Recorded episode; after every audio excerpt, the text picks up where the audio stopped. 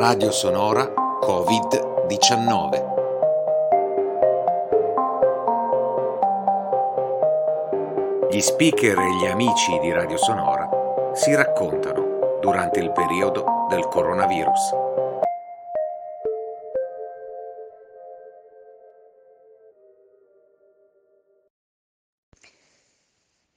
Ciao a tutti, sono Antonella Falco, ringrazio Gianni e Radio Sonora per questa opportunità di poter dire raccontare la mia vita in questo particolare momento storico, sociale, economico in cui ci troviamo.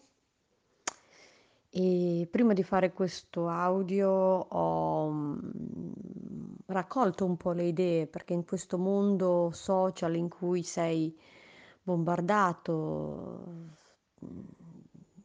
da tutte le direzioni, da informazioni vere, false, altisonanti, normali, da persone normali come me, eccetera. Al momento in cui mi è stato chiesto di la tua, ufficialmente, con questo invito in radio, mi sono un attimo bloccata, ho detto, oddio, cosa devo dire? E allora prendo spunto dalla mia esperienza personale, semplicemente. È un momento un po' paradossale per quanto mi riguarda.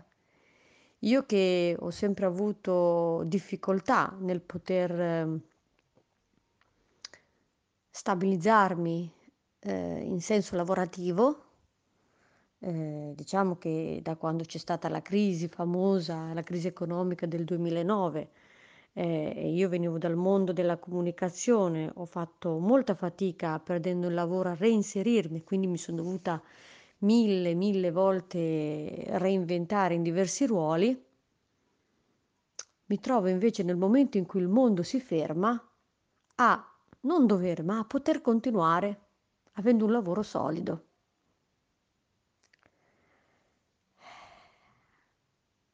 Oltre a questo, vi devo dire anche dove lavoro, perché il 20 gennaio di quest'anno ho accettato una proposta di lavoro alle pompe funebri, a un'agenzia di pompe funebri di Faenza, la più grossa. Chi mai si sarebbe aspettato che dopo neanche un mese e mezzo ci sarebbe stata questa emergenza sanitaria che avrebbe fatto saltare alle stelle questo settore? Ovviamente non parlo in senso positivo economico, saltare proprio nel senso di metterlo in grave difficoltà, seppur debba comunque andare avanti. Quindi mi trovo ad avere, dal punto di vista proprio professionale, stando fuori dall'ambito, un ottimo lavoro. Ci vado quotidianamente, ci vado a piedi, ci metto 10 minuti da casa mia. Lo stipendio è molto buono, sono puntuali nel pagare, devo avere a che fare con le persone, ma sono contingentate. Io non sto soffrendo la crisi, soffro la chiusura in casa, perché oltre al lavoro ovviamente, perché sono diventata guida ambientale escursionistica da 3 anni, quindi quella è la mia seconda attività, non solo come professionista ma proprio anche come persona, la mia passione. E tutto questo mi catapulta proprio in un modo di vivere questo periodo completamente diverso da come lo sta vivendo il resto del mondo, forse tutto il resto delle altre persone che mi circondano, la maggior parte perlomeno. Io non mi fermo, sì, prendo tutte le precauzioni, esco, ma a caso ho lo stesso tempo che avevo prima, sì.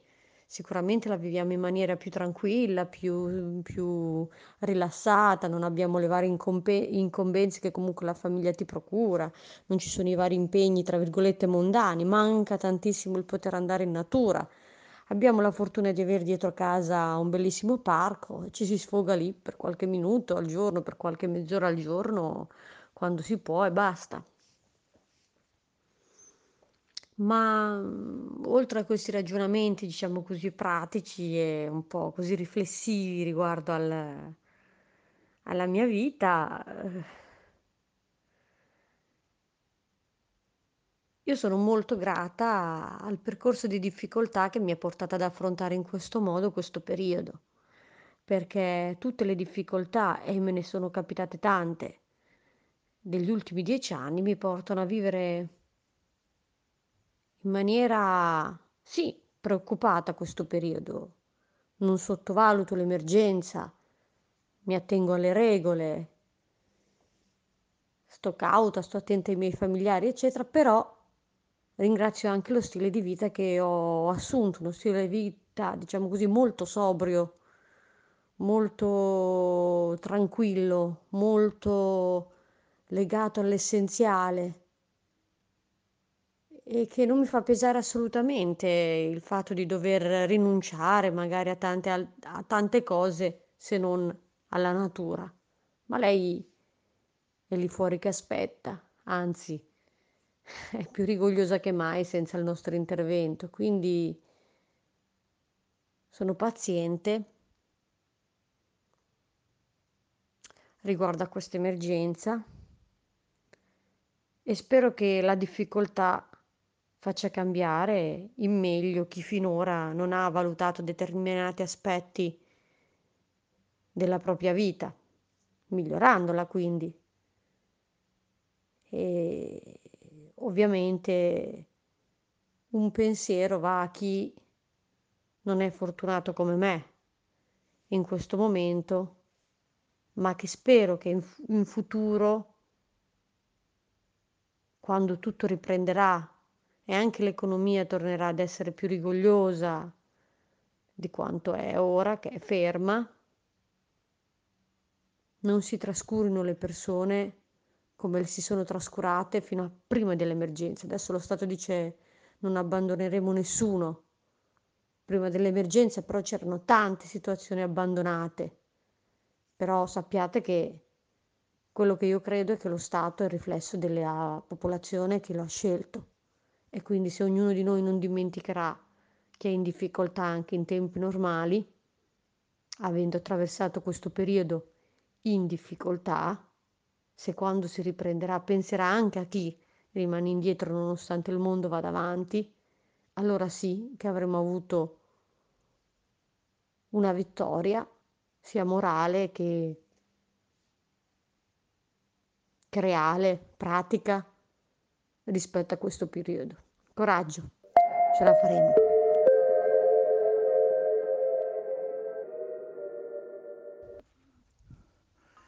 Ma devo dire che io ero uno di quelli all'inizio che l'aveva presa un po' come una roba molto esagerata e molto pompata dai media. Parlo dell'inizio ovviamente, di quando scoppiò in Cina, quando ci furono i primissimi casi in Italia. Pensavo, ero uno di quelli che diceva ma sì dai, poco più di un'influenza, l'influenza fa molti più morti, non dobbiamo spaventarci eccetera eccetera. Poi ovviamente purtroppo i fatti non mi hanno assolutamente dato ragione e hanno in realtà purtroppo dimostrato che si trattava di una roba, di una cosa ben molto peggiore, purtroppo, e quindi come tutti mi sono, diciamo tra virgolette, adeguato a convivere con questa cosa che probabilmente per noi che la stiamo vivendo relativamente in maniera soft qui in Bassa Romagna, dove tutto sommato è molto controllata per ora la cosa, devo ammettere che guardando i telegiornali, sentendo le notizie, cioè, sembrava veramente quasi di essere in un film di fantascienza, cioè, di vedere sulla TV delle immagini, delle notizie che riportavano una cosa da film di fantascienza col futuro distopico, l'umanità in pericolo eccetera eccetera, e poi invece piano piano ci siamo adeguati a far diventare questa cosa la nostra quotidianità. Poi ripeto, per fortuna io e la mia famiglia stiamo bene, non abbiamo nessuna persona che si è ammalata, non conosciamo nessuno che è stato male, che ha avuto perdite, quindi come dire, viviamo la cosa sì con preoccupazione, ma tutto sommato con una discreta serenità, con tutte le attenzioni del caso, per andare a fare la spesa, per uscire di casa, con tutte le paure che per carità ci sono, ovviamente, perché la paura c'è, si ha paura più che per noi, abbiamo paura per i nostri bambini, anche se sappiamo che per i bambini c'è meno rischio, ma abbiamo paura magari di ammalarci noi e di essere separati dai bambini, abbiamo paura che si ammalino i nostri genitori, i nostri nonni, quello c'è la paura, c'è l'ansia ovviamente in piccola parte, c'è il privarsi della socialità, che sicuramente per chi come noi è abituato a stare sempre in giro, a muoversi, a essere molto sociali, molti amici, è una cosa difficile e dura da accettare, però è anche vero che in un momento di emergenza come questo la cosa importante è cercare di fare ognuno il proprio per dare una mano, e se il proprio è stare in casa e non uscire per un periodo, che sia un mese, 2 o 3, quello che sarà, credo che tutti dobbiamo impegnarci a farlo.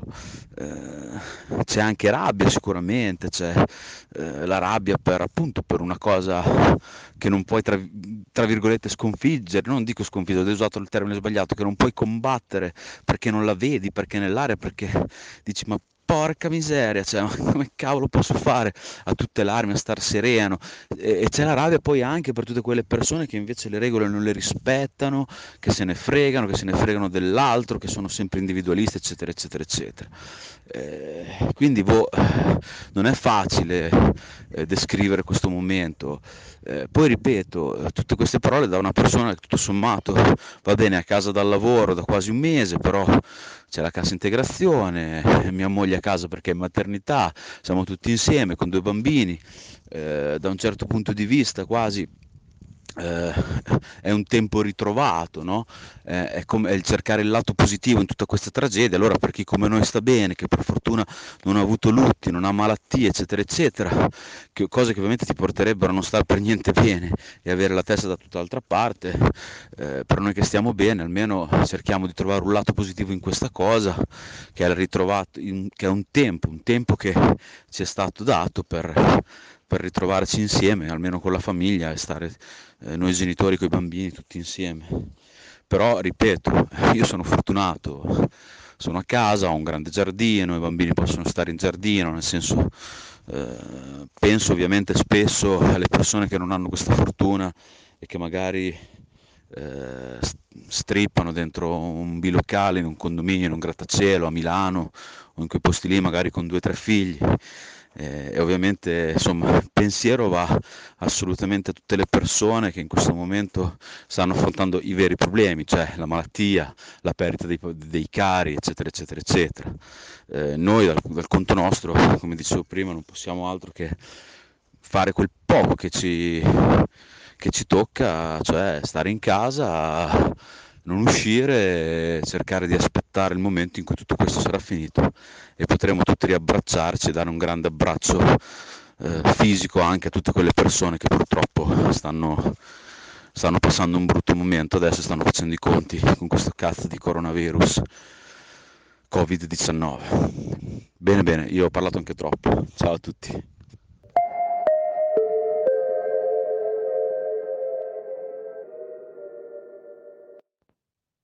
Buongiorno a tutti, ciao, sono Gianluca Ravaioli, io vivo a Faenza e voglio mandarvi queste 2 cose, una constatazione e una riflessione. La constatazione è legata a tutto quello che sta succedendo, al coronavirus, ma soprattutto ai numeri che vengono dati dalla Protezione Civile. E purtroppo la Protezione Civile dà dei numeri reali, ma non li spiega, perché se una persona va a guardare questi numeri un po' più analiticamente, si rende conto che tra ad esempio il 1° aprile e il 2 aprile, ma questa è una cosa che è successa anche negli altri giorni, sta succedendo da un po' di tempo a questa parte, i morti non calano, troviamo 770 morti, 727 morti, 1431 guariti. Se tu vai a sommare questi 1431 guariti, i 727 morti, più quelli che si sono aggiunti in terapia intensiva, trovi esattamente il numero e vai a guardare i numeri, ti rendi conto da dove sono calati, cioè da dove sono provenuti i guariti, da dove sono venuti i morti. E se voi andate a guardare, la cosa tremenda è che i morti provengono per quasi la totalità, e anche gli stessi guariti, dall'isolamento, da quelli in isolamento domiciliare. Perché abbiamo tre tipi di positivi: abbiamo i ricoverati in ospedale con sintomi, quelli in terapia intensiva e quelli in isolamento domiciliare. Bene, sono calati, sono aumentati in terapia intensiva, quindi vuol dire che lì non ci sono stati morti, ma sono anche ricoverati, sono calati i ricoverati con sintomi, ma di un numero neanche che copre appena 100 persone. Tutti gli altri sono calati dal numero di quelli in isolamento domiciliare. Questo per far capire alle persone che la situazione non è ancora, come posso dire, grave, è gravissima, perché muoiono le persone a casa, non muoiono le persone in ospedale. La maggior parte, il 90% delle persone muoiono a casa, e l'80% di queste persone che muoiono a casa sono anziani. Quindi questo io lo dico perché voglio far capire che questo plauso che facciamo al modello Italia è un'emerita minchiata, scusate il termine, perché purtroppo l'Italia sta facendo quello che può, e gli eroi che sono quegli infermieri e i dottori che si stanno facendo un culo rischiando anche la propria salute, sono loro. A loro va il plauso, non al modello Italia, perché il governo, purtroppo, tutta la comunità europea ci ha munto come una mucca fino adesso, e i governi che ci sono stati non hanno mai investito, hanno investito 1/1000 di quello che avrebbero dovuto investire nella sanità pubblica. E questo ci ha portato a che non siamo in grado di affrontare una situazione del genere. E siamo ancora indietro, tenendo conto che 100 milioni sono stati raccolti in beneficenza e ne abbiamo usati 8. Questo perché l'Italia è un pachiderma lentissimo, che purtroppo a causa della burocrazia che abbiamo, che non ci permette di fare le cose in tempi ristretti che servirebbero. Quindi la situazione è ancora gravissima, e quindi voglio sottolineare, ragazzi, stiamo a casa perché siamo ancora nella merda fino al collo.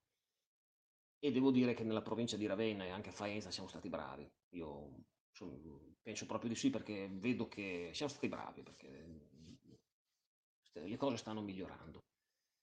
E questa era la mia constatazione. La riflessione invece va sul fatto che comunque non la vedrei così negativa, quello di rimanere a casa. Almeno per me non è stato così. Io mi rendo conto che posso occuparmi di cose che prima magari ci pensavo, ma con la frenesia lavorativa e comunque di tutti i giorni non riuscivo a fare.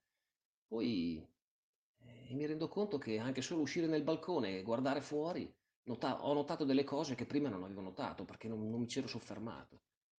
Ci soffermiamo sulle cose, magari questo prendete come una cosa positiva, di modo che il tempo che tu stai da solo, che tu affronti queste cose, che tu fai queste riflessioni, e quindi ti rendi conto di come potresti fare meglio e prenderti più tempo per cose importanti quando ripartirà tutto. Quindi vediamolo da questo punto di vista, secondo me, positivo. Niente, penso di aver rubato anche troppo tempo, e lascio alle riflessioni degli altri. Grazie di tutto. Ciao. Fine 25ª puntata.